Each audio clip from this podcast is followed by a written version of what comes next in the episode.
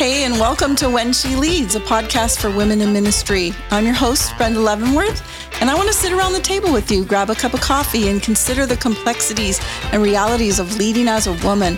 I'll be joined by an awesome team of women from across the globe, and together we'll bring our experience, research, victories, and of course, our failures.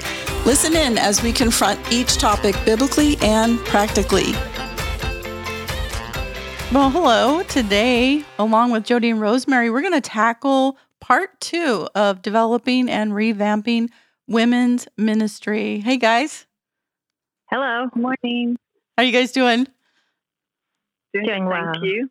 You guys you, ready? Brenda? I'm good. Thanks. You guys ready to tackle this part two of, um, you know, in part one, we kind of discussed uh, a lot about developing a women's ministry from scratch or just sort of beginning a women's ministry. And today we want to focus on revamping, or maybe someone's listening that's going to be taking over an existing ministry. So we want to have a kind of a conversation about that. One of the things that I was thinking when you go to revamp or sort of maybe even take over an existing ministry is the first thing is you have to ask questions, right? You have to kind of like um is if you're going to be looking at redeveloping a ministry, we want to ask questions and we want to ask the right questions. And so I was thinking about what questions should we ask and and I have a list, and maybe you guys have some things too, just to kind of get the ball rolling and, and get the discussion going. But um, one of the things that I was posed with a question recently was if my ministry, if our ministry, women's ministry, ceased, um, would our community notice? And that sort of takes you right to where you're at, where you're planted. What are my community needs? What are, you know, where am I living? Uh, You know, some people might live in the suburbs, other people are lo- living in an urban uh, culture, some are on the mission field. Who are the people that we're trying to reach and what are they dealing with? Um, another question might be what are we spending our time, money, and resources on that maybe God doesn't seem to be blessing? I know in our situation, um, my husband, who's a senior pastor, would say, you know, we don't want to do CPR to a ministry that God's not in. We don't want to re- Yeah. resuscitate dead things. Um, what big Time step? to let it go. Yeah, sometimes you just got to let things go. Um, another one is what big step of faith or risk that God might want us to take that we're not willing. What are the needs of the women in our body? What leadership am I training them with? Um, I I have a you know thing that it's like, well, if they if they're not doing what I want them to do, what haven't I led them to do, and and why is that? Do I have the right leaders? What is God putting on our hearts for vision? And we talked a lot about that in part one, and our listeners can hear that. But what's that vision? What is um, what is going on in our post-COVID culture? Because you guys both know that so much has changed, right? That people have changed. You know, what's another question might be what's going on in the next generations? You know, what what's going on with Gen Z, and um, do we even know what's going on? And then how are we discipling the core? Does it excite them towards the vision? Do they desire to reach the lost in, in your community? Do they understand their role within the church? And then another thing might be uh, what is community community? You know, and we might do a whole show just on what what is what exactly is community and then talking through breaking the status quo. I think whenever you're talking about revamping a ministry, you want to go, okay, what are we doing that we just do because we do it every year and we don't break the status quo? What do you guys think? Go ahead, Jody. Okay. Yeah, I mean, oh, I thought those that's such a rich list. Like, I, I would say people could go back and listen to that and like take them each down, you know, because each one of those things is so important for organizing a, a women's ministry.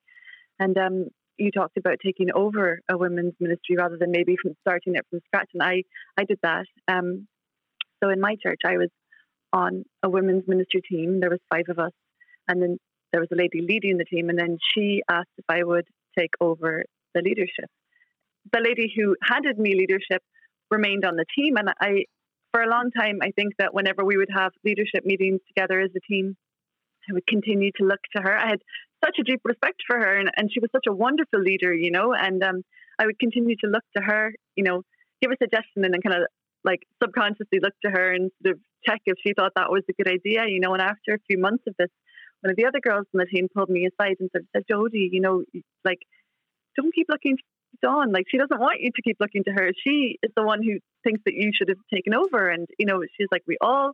respect you and we you know we're glad you're you're leading the team and just you know you need to take the responsibility now and um, kind of own that and um, be the leader and so sometimes taking over something is a process of adjustment you know it's hard to just boom be, be the leader you know we're all learning and um, i think we probably need scaffolding and support in that so i'm very grateful to my friend on the team who who had that little chat with me i needed that you know i didn't realize i was mm-hmm. even doing it and i needed that um, and you know, I like I say, I had such respect for that that girl who was leading, and so I didn't think that I would I would make many changes at all. I thought you know we were doing a pretty good job, but then of course the Lord does give you vision, doesn't He? And so there have been some changes, um, and uh, so a few of the things that we've kind of revamped since since I took over was um, I think one of the main things was um, we started a, a, ministry within ministry called women's ministry called Connect.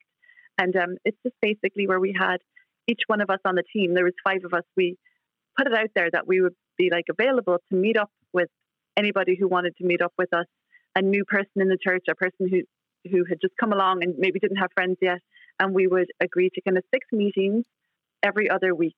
And um, that was our Connect ministry. And we all got, we got signed up really quickly and we ended up needing to have more of connectors to meet up with the connectees, and it was such a rich ministry. And it's still it's still going. We kept going through through COVID and everything with um, Zoom meetups, you know. Um, and we're just at the place now where we can actually meet up in person again. And that was such a rich ministry, and it fostered just friendship, you know, um, and opened a door for discipleship that I think maybe wouldn't have been opened if we hadn't had that kind of one-on-one time together to establish friendships with each other and with each other and to kind of have that permission, you know, to speak into people's lives because we've already established a relationship.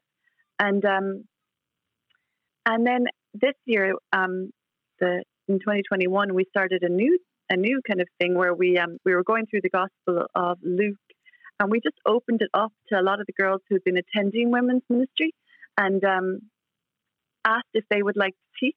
So a lot of the young girls, like you were talking about the Gen Zers, um, Brenda, a lot of the young girls in their early 20s. And so we just, um, you had these girls who were faithfully coming along and, and we asked if they would like to teach. So um, they, it was like a 12 week um, teaching through Luke. And each girl sort of took one week, and the team still taught. I taught, and um, the rest of the team. But um, it was such an amazing experience to see these girls start to have the opportunity to teach and to see their willingness and their excitement to do it, and also to um, see how it encouraged other young people to come along. Like their friends would want to come and support them when they taught, you know. Right. And um, from that, and this is the last thing I'll blabber on about here, but um, from that, I I really got a heart for training these young girls, and I and I just like training them in leadership, you know. And so we ran our first leadership training day for the girls uh, just a week ago, and um, it was just the most amazing, encouraging day, and it was so incredible for me. It was one, of, I think, it's one of the best experiences that I've ever had in ministry to see um, the girls be so incredibly encouraged and so happy that we were seeing their gifts and that we were wanting to, you know, um, help them in their gifts and be there, walk alongside them, and encourage them in their gifts and give them opportunities. And it honestly made me nearly sad that I hadn't done it sooner. Like, like I said, I couldn't believe that I hadn't done it sooner because it was such a rich and beautiful experience, and I'm determined to continue to um, use leadership training to, you know, disciple and grow girls in their gifts and give them opportunities to to um, lead and serve and teach. Um, in well, my purview is women's ministry, so within mm-hmm. the women's ministry, and it's such an exciting um, way also to to reach Gen Zers because they understand each other in a way that you know it's, it's more difficult for us to. Right. That's I love awesome. I love a couple things that you were saying there. It was just you've you've taken you know big risk, and whenever you put people in a teaching position, you know that's a big risk, but we're as a church we're here to disciple people and so at some point we have to take that risk and give people opportunities to stretch and grow and you know all we have to do is think back to maybe some of the first times we taught. And um and that settles it. You know we have to allow people to yeah. cut their teeth and then you know raising up leaders and giving people opportunities i think is so great. And um i think when we're talking about this idea of revamping or retaking over you know um you have to get to the point where you know you're asking the tough questions but then you're willing to step out and do some new things. You know, when you take over, you don't mm-hmm. want to just go in like a bull in a china shop either and and just mm-hmm. change everything for the sake of changing, but yeah. then having that freedom like you said Jody to go in and listen to the Lord and do something different that maybe he's put on our hearts that and sometimes he'll put things on our hearts that seem so out of the box and we think, "Man, that that's a crazy vision." But mm-hmm. lo- God loves crazy visions, you know. He's given a few in the Bible and people have obeyed right. and they've turned out pretty good. So I, I think that we can uh, go with that. But what's been your experience, Rosemary? I would say that that's our experience with Calvary Chapel that Chuck and Kay Smith reached out to hippies, to kind of a rejected group, and they loved them and appreciated them for who they were. And I think that we need to continue doing that with the next generations and not just complain about how different they are or how we don't get them or complain about, you know, what they do that's different. I think that we devalue them. And if they're sitting in our churches and sitting under teachings where they just hear complaining, they're not going to stick around or feel yeah, exactly. appreciated. And and I, I love that that's our heritage. But I think it's it's so neat to give them that opportunity to serve. They also just are people who are really um, looking for opportunities to change the world. I, I, really remember that about young people, and they want to come in and they want to uh, be active. They want to be doing something in this world to have an effect. And why not bring them into church and show them how to have an effect for the kingdom of God? Yeah. And and I, I think that's what our movement's strength was right at the beginning.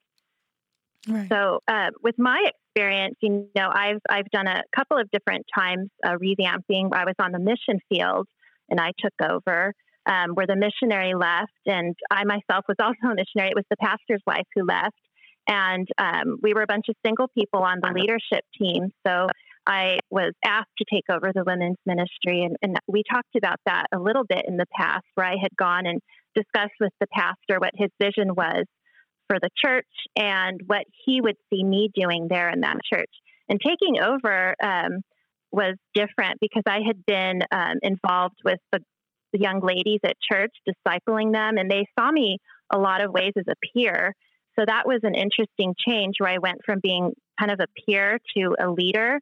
And um, and at first i think that they they liked me as a friend and then it was just this shift and it was very interesting. I think i had enough of a um, you know a relationship with them that they could see that transition and that it was the lord and it, it really flowed and it was it was a good transition. So i remember doing that as a missionary and it working really well but I had a totally different experience when I left the mission field and I came here to Colorado. We stepped into a church where we took over um, a church that someone else started. And so, um, what was really interesting for me is we were brand new at church. I, I really didn't know anybody, and I'm not from Colorado. My husband is, but I didn't know anyone, didn't really know um, I was coming off the mission field, I remember even being confused talking to people in Hungarian because I kept forgetting what country I was in. It was just such a mess. And, you know, it was just kind of funny. And I would um, have these funny conversations where I would start in Hungarian and I would say, Oh, you speak English. I'm sorry. And, you know, they pr- probably thought, wow, what a nut. But um, I was coming into this situation and I had women, a couple of women come up to me. Um, one of them was even kind of upset, you know, huffy. And she goes, Well, I hope you're here and you're going to do something for the women um, because we want to see something done. And things had been going in a women's Bible study. So I really didn't know what she was complaining about. Like, no pressure so, there. Know, but it was so strange to me. You know, I just realized you come in and everyone's got their opinion and they see someone new and they're like, well, I want you to do this and this and this. And you're like, okay, you know, I just got here. What's your name? And I kept thinking, what country am I in and what language am I supposed to be speaking here? so you know, I came in and I had to figure all this out. And so um, I remember just starting with a general kind of a fellowship night where I just wanted to sit down with the ladies and kind of introduce myself. I don't think they knew much about me. My husband was always in front talking. And so we had just this fellowship time where I introduced myself, talked about myself, and laid out a vision that I had. Um, that I would like to start a women's ministry and we'll get rolling with it. You know, I wanted to start um, but give a little space to get it going and figure it out because I had just arrived and um, you know they they really responded well to that. I had a huge response come to this fellowship where they were all really curious.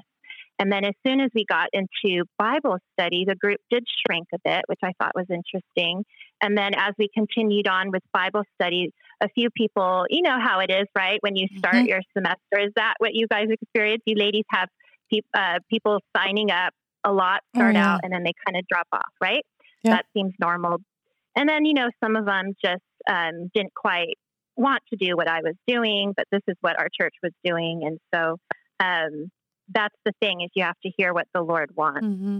I think too, you know, as a leader, I think you have to have sort of equal parts grit and innocence at the same time because at, at some point, yeah, you are the leader and sometimes you have to make calls that – you know, that are difficult. And then carrying out the vision, like we can lay out the vision, but sometimes people need to see the vision in action. And so if we just stick with that and we just say, okay, these are going to be our staples and teaching them, you know, this is the reason why we're doing it this way. I think the reason why always goes a long way, but you know, this is why we're doing it. And sometimes it takes a while to get something going to where then the ladies go, oh, wait a minute now I'm starting to trust her leadership because I see that she has our well being in mind. I see that there's a reason we're going to do Bible study, you know, September through May or what, whatever you're doing.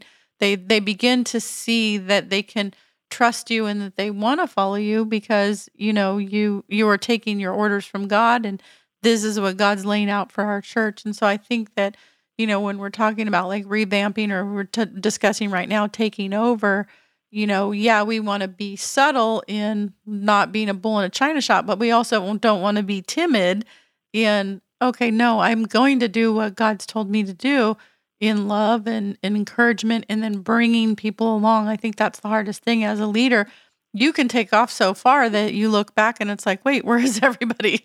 I'm so far out front. I forgot to bring people along. So I think what you're describing is you were trying to lay out the vision and then you were trying to bring those people along with you on a, on that spiritual journey of growth and development and um, and learning how to you know walk the way Jesus walked. It's it's a beautiful thing. Yeah. And um, adding a few more things that um, I came and it was about six months later. So I did want to start in September. And um, when I was getting ready to start, I didn't, I, I talked about this last time, that I didn't know anyone and I didn't know who would attend or who would be committed and who I could ask to help me. So I did start alone that first year, and it was, I kept it simple and manageable.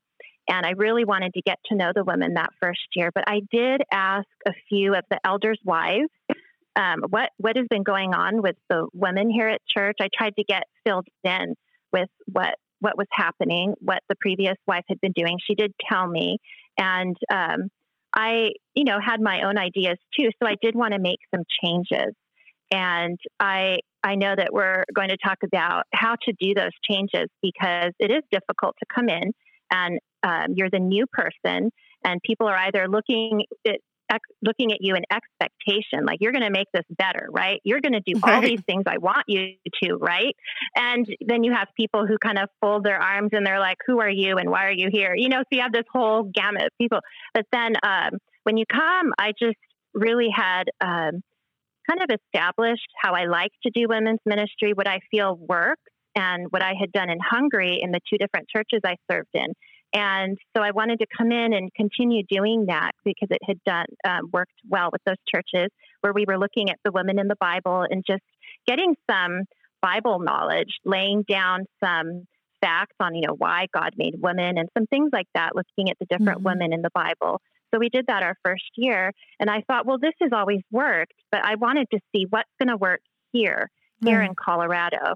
And um, I just was kind of trying this out, but really feeling like this is what the Lord had. And so um, I listened to a lot of the different women who um, stayed around at the church and who had attended the Bible study, and also the women who were elders' wives. Not all of them were a part of the Bible study, but they were filling me in on um, maybe what were some things that I could improve on. Um, that they could see that would be done better. And, you know, honestly, one of them was very interesting. They said that um, time was an issue.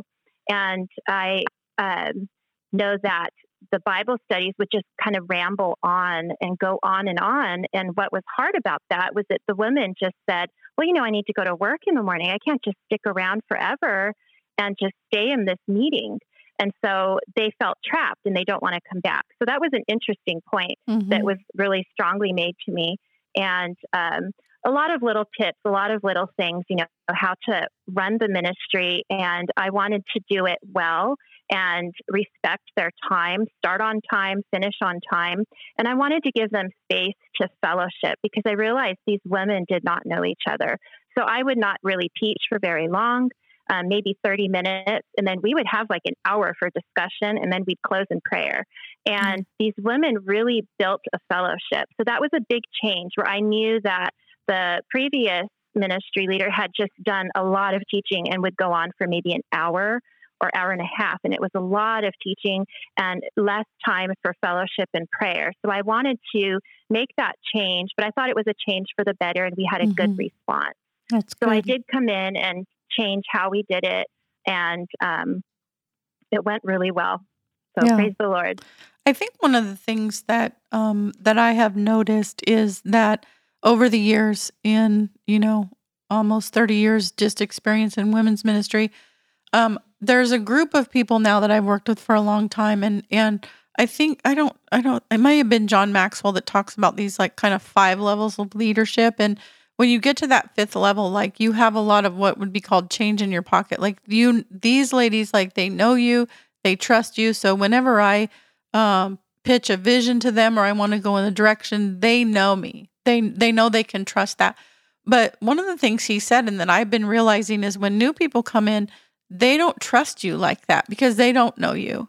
And so when we're going and revamping or retaking over a ministry, you know, not everybody knows you at the same level. And so some people you will have to bring along because they they don't have that trust. And and I'm used to like, oh, I have this group of of women and they just know me. So I can I can go and do whatever I feel God's called me to do.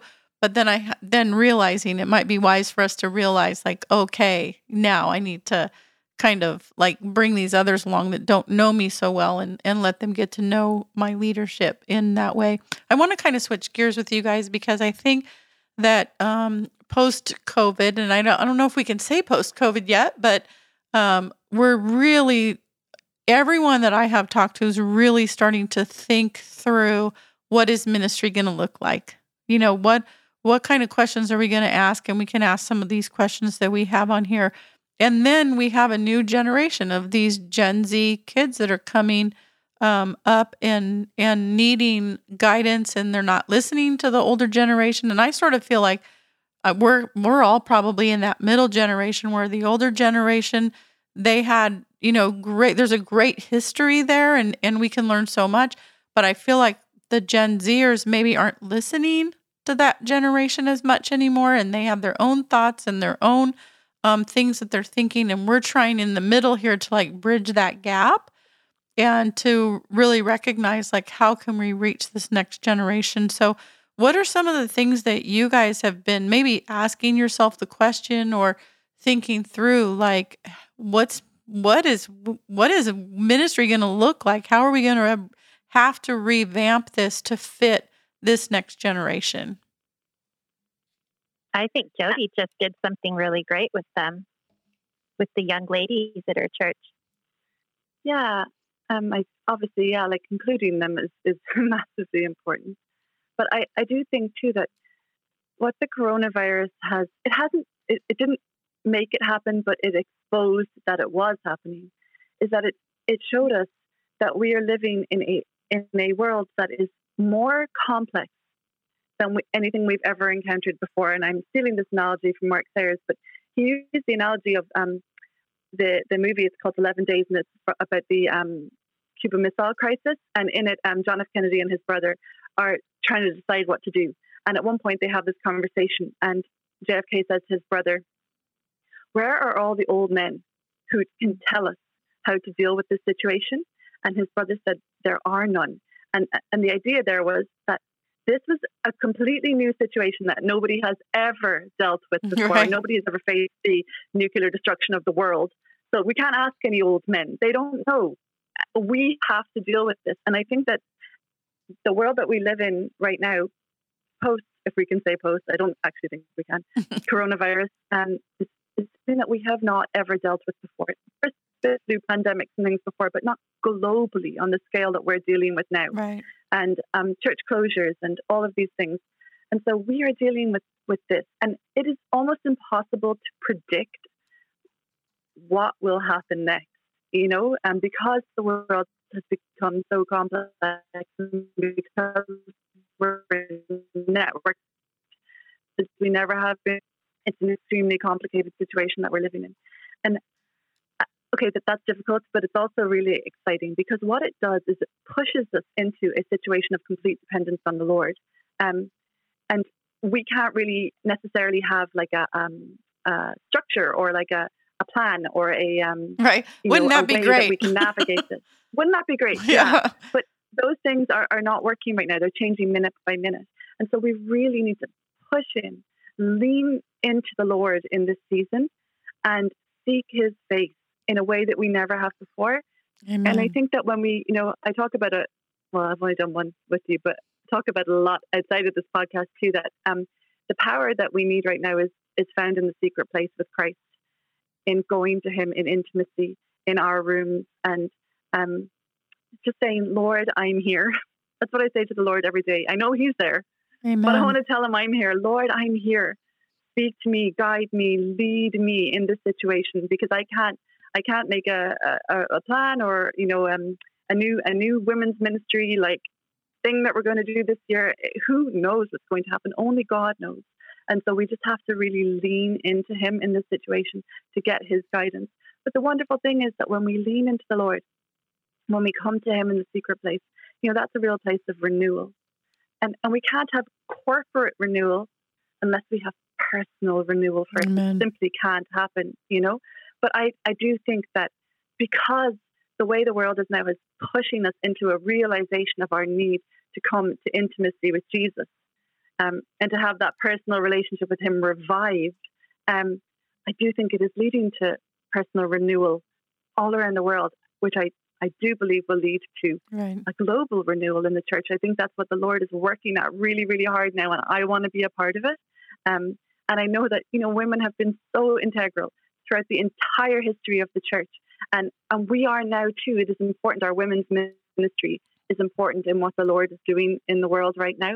So for me, it's a very confusing season, one that's almost impossible to read, but it's one that I know the Lord is working in, mm-hmm. and I'm mm-hmm. excited that we get to be a part of that um, in this in this coronavirus season that we're all living through. And aren't you asking yeah. the questions? I know for me, I'm I'm kind of leaning in, and and like you say, we're having that personal renewal with God, and we're leaning into God. What is it that our women are struggling with? You know, I think, like you say, this exposed a lot of things that maybe we didn't realize was even going on in the church or going on in our, I should say, the church, meaning our own hearts.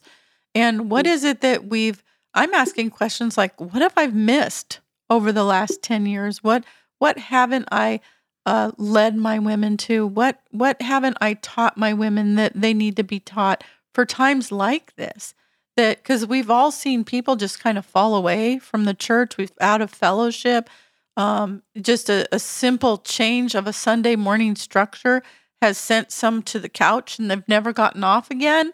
I mean, yep. there's just people that have been hurt. There's been a ton of division within churches, within families, um, within friendships. All of us have dealt with that. And we come away just going, I don't want any of it.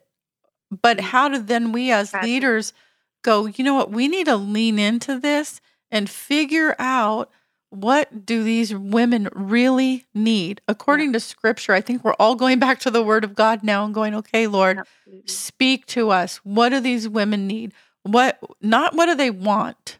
Well i think churches are filled with women's ministry that give women what they want. But what do they need?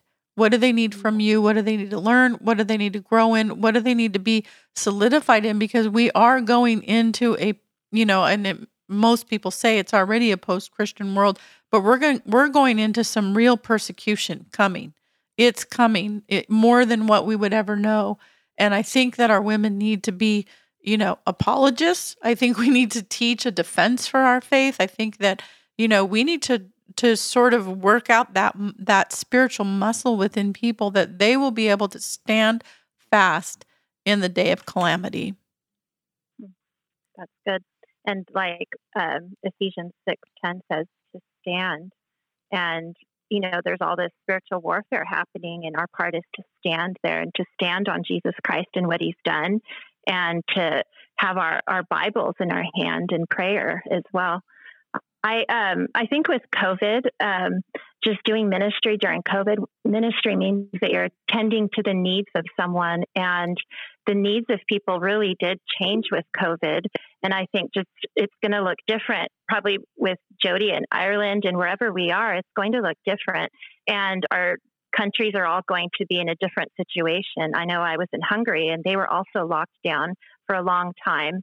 And um, here, you know, what, what I would say is that when we are attending to the needs of people, we want to listen to the needs of the people who are struggling, the people who we might say are weak or who are just barely coming along. And we want to pay attention to them and not just to um, maybe the people who are easy to work with or people who are not needy or maybe people who are doing really well. But that's that's what it is, is just trying to see the needs of everyone and all the women who are there. And that's what makes it a challenge, I think, too, right? Yeah, definitely. What are some things like maybe, you know, I know for me, you know, we've talked about on this podcast that we don't only want to share like, oh, we have all this know-how, but you know, we've all failed too miserably in ministry and we keep putting one foot in front of the other and trying and and I was thinking back to like, wow, when are some of the times where I've really failed as a women's ministry leader? And I I think one of those times, and maybe you guys can each share a little a little um, snippet too, but one of those times for me maybe was in not seeing the whole body, or I, I think how I would articulate it is um, producing consumers instead of disciples. And I think now there's and there's always been a focus on the word. I'm not I'm not saying that, but you know we do want to have fun events and we do want our events to look good and we you know we have all these things and those pe- those things draw people in. But at the heart of hearts, I think that I I want to be able to make disciples first and foremost. But in that, one of the things that um, that I feel like I failed in was not seeing every woman in the body.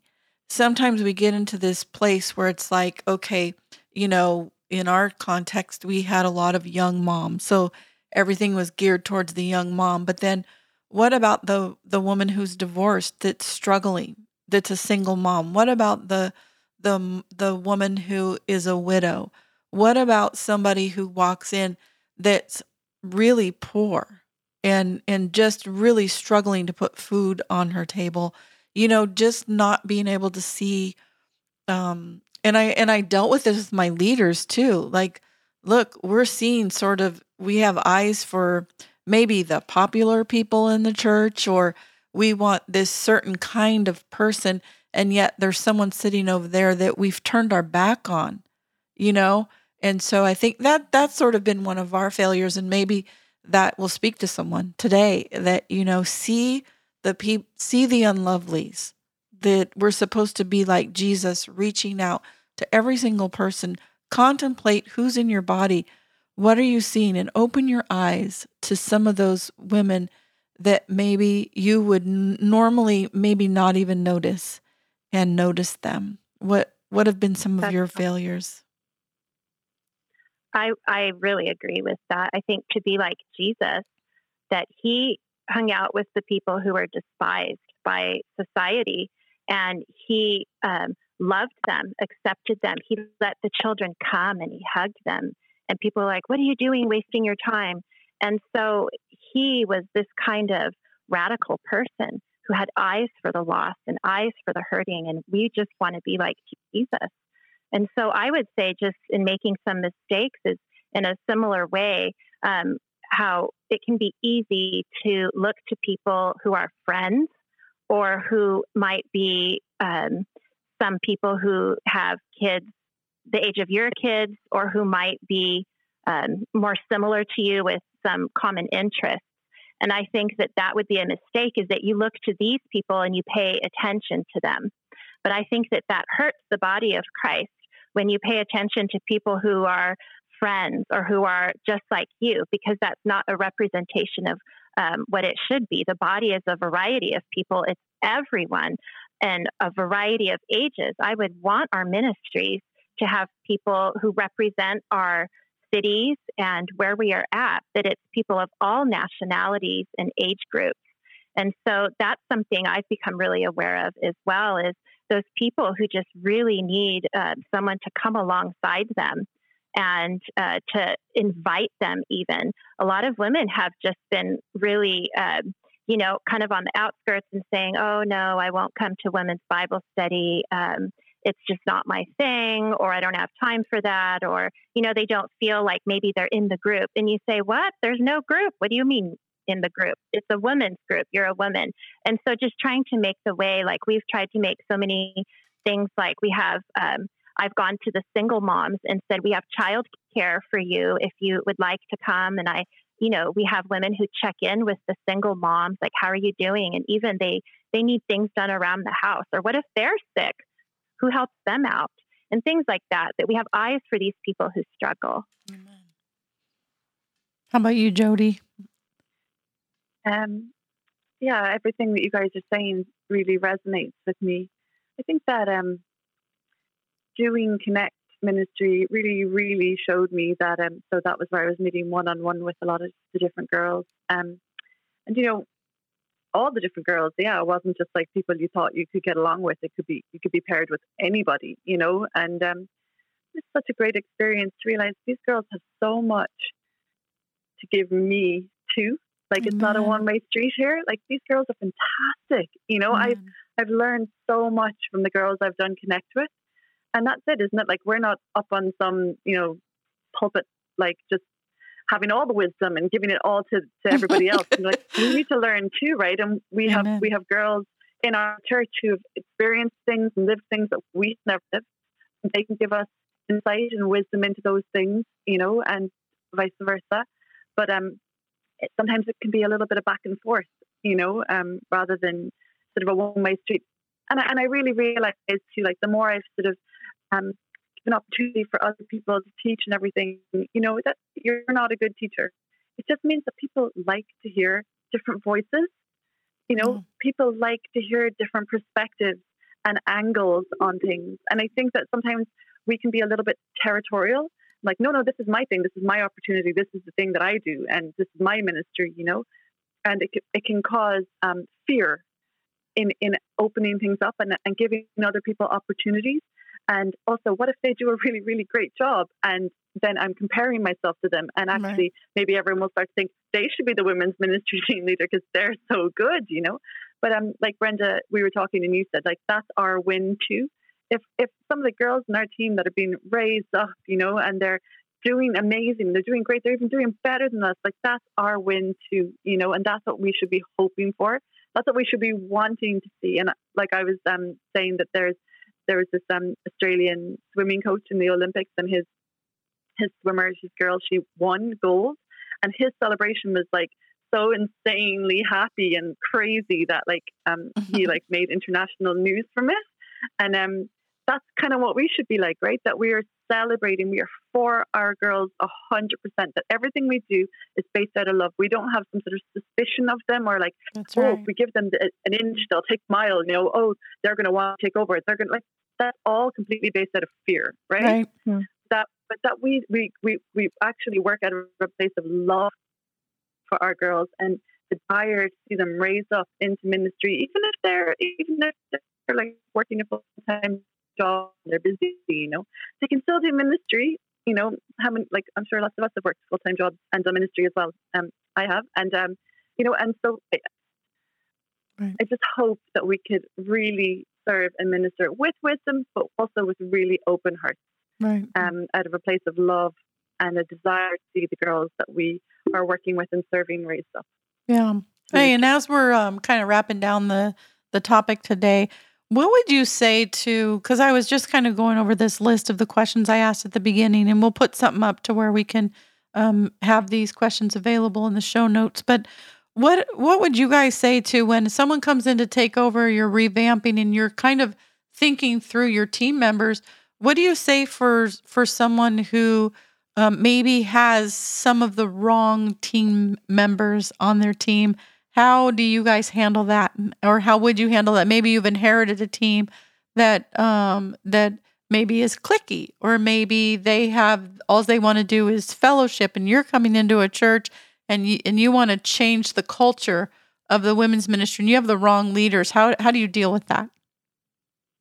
Just to throw that out there at the end of the show. Well, I'll I'll say that um, in the situation when I came here, I, that there wasn't a, a, team, there was no leadership. It was the one pastor's wife leading things. But um, I, I, have made some mistakes asking some people to help out, um, even teach. And I think the mistake was that it was a friend, and because it was someone I thought I knew that I could just trust them, that was, I think, my mistake. And then it was hard to change things and um, work with that. So I, uh, I, I definitely know that that was one of my failures, and I would just say that I just in my mind just set it up where um, if I have leadership, that there has to be a space of time where they attend the group and are a part of the group, and where I would talk to them in a way where they see the vision for the ministry and want to see where I'm going. And I would tell them my expectations, which is really important to be clear on what I want them doing and how they should respond with me. So that was that would be my mistake and something that I've learned uh, the hard way. And another thing is, I was saying where I have this kind of way that I teach, where we look at the women of the Bible and just um, how I started out that way each time I started a women's ministry. I would say that it's it's an easy mentality to get into to just say, well, this works and this has been working and this is just the way we're going to do it. And I would rather be someone who just doesn't hold on tightly to that, but to have um, kind of a loose grip on this and say that this is the Lord's ministry and mm-hmm. I should be listening to Him and how He leads it. Uh, promptings in my heart, or you know, just what I feel I should do, and um, what would work best here and just really being able to change it up at any time and not just sticking to what I've always done or what I'm comfortable with. What about you, Jody, and team members not having the right people on your team or having to to get somebody off the team that you think uh, you need to? What what do you say about that? Well, I completely agree with what Rosemary said. You know, you have to um, look at things like if people are faithful, you know, and um, they just do what they say they'll do, you know, show up when they need to show up. And, and these are things to observe maybe before you ask them. But I would be very, very cautious and possibly even reluctant to, I use the phrase, get people off my team. Um, I think that that can be a real go to, you know, like, oh, let's just get rid of them. And I, I wonder how much discipleship there is in that. Like, okay, I, am not talking about it somebody who you have on your team who's just like causing massive problems and is I don't know. Right. That's kind of what I was talking like, about. Not the people yeah. that need to be discipled, but maybe you've gone in because we're talking about revamping, retaking over ministries. Maybe somewhere where you've gone in, you've inherited a team, and it's just a you know a, because there's some people that are listening that like they've gone into really bad situations, and how do you handle that? I, I um I think with grace you, you have to handle it with grace. And um, so again, I still think I would be very, very reluctant to get rid of somebody from my team. I, I think that you would have to communicate, like what Rosemary was saying, communicate really clearly with that person, your expectations, and talk to them about what they struggle with, and maybe if there's any sort of breakdown in communication, if they're not understanding exactly what you're saying or why these things are important. Like we we don't just like like dole out commands, right? We right. we explain we, we have the, the onus is on us as leaders to explain to them why we think this is a good idea, like why we think it's important. And then, Brenda, you said at the start, like ask questions, right? So then we say to them, like, the reason that I would like you to come on a Wednesday night and do this, this, and this is because I think this, this, and this is really important. Like, and then ask the questions do you think that's important or is that important to you? Or would you do this a different way? Or how do you see that it's important? And at least have the conversation, right? And just, right. and, you know, don't just get annoyed because they're not doing what you're telling them to do have the conversation, like ask them questions. Again, if we don't scaffold people, if we don't help people, if we just like have a pile of bodies out the back of the church, you know, that we just got rid of, like that's not helping anybody, you know. So, and I do think that that that has been sort of a leadership model sometimes in the church, you know, and um, and I that wouldn't be the one that I would want to um go to, you know. No. So after having the the conversation and after maybe try, you know, also like Rosemary was talking about how Chuck, um, you know, went to like the hippies and everything, you know, and used these people. But you know, the reality of using people who might be coming from quite a broken place can be quite complex.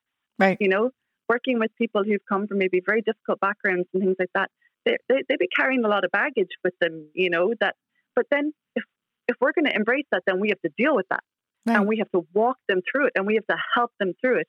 And if that makes our job a little bit harder, then we're the leader and we have to own that, you know, and we have to bear that on our shoulders and we can't yeah. be getting rid of difficult people. So now, you know, obviously with the caveats of like if people are just completely, you know, not interested and they, they won't do anything, you know, um, exactly, I think that yeah. we have to handle it with a lot of grace and yeah.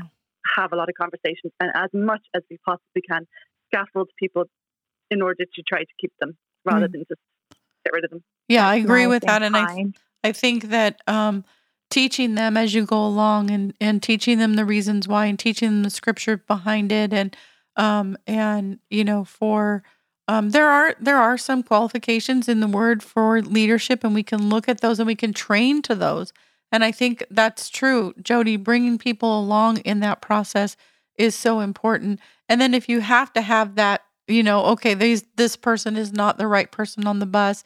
A few things that I have not on the bus, but like in the wrong seat. Like maybe there's, you know, to me the leaders of the women's ministry, the the women are looking up to them for leadership. And so, you know, we have to kind of take a look at that and and not like, oh, this is this high and mighty group.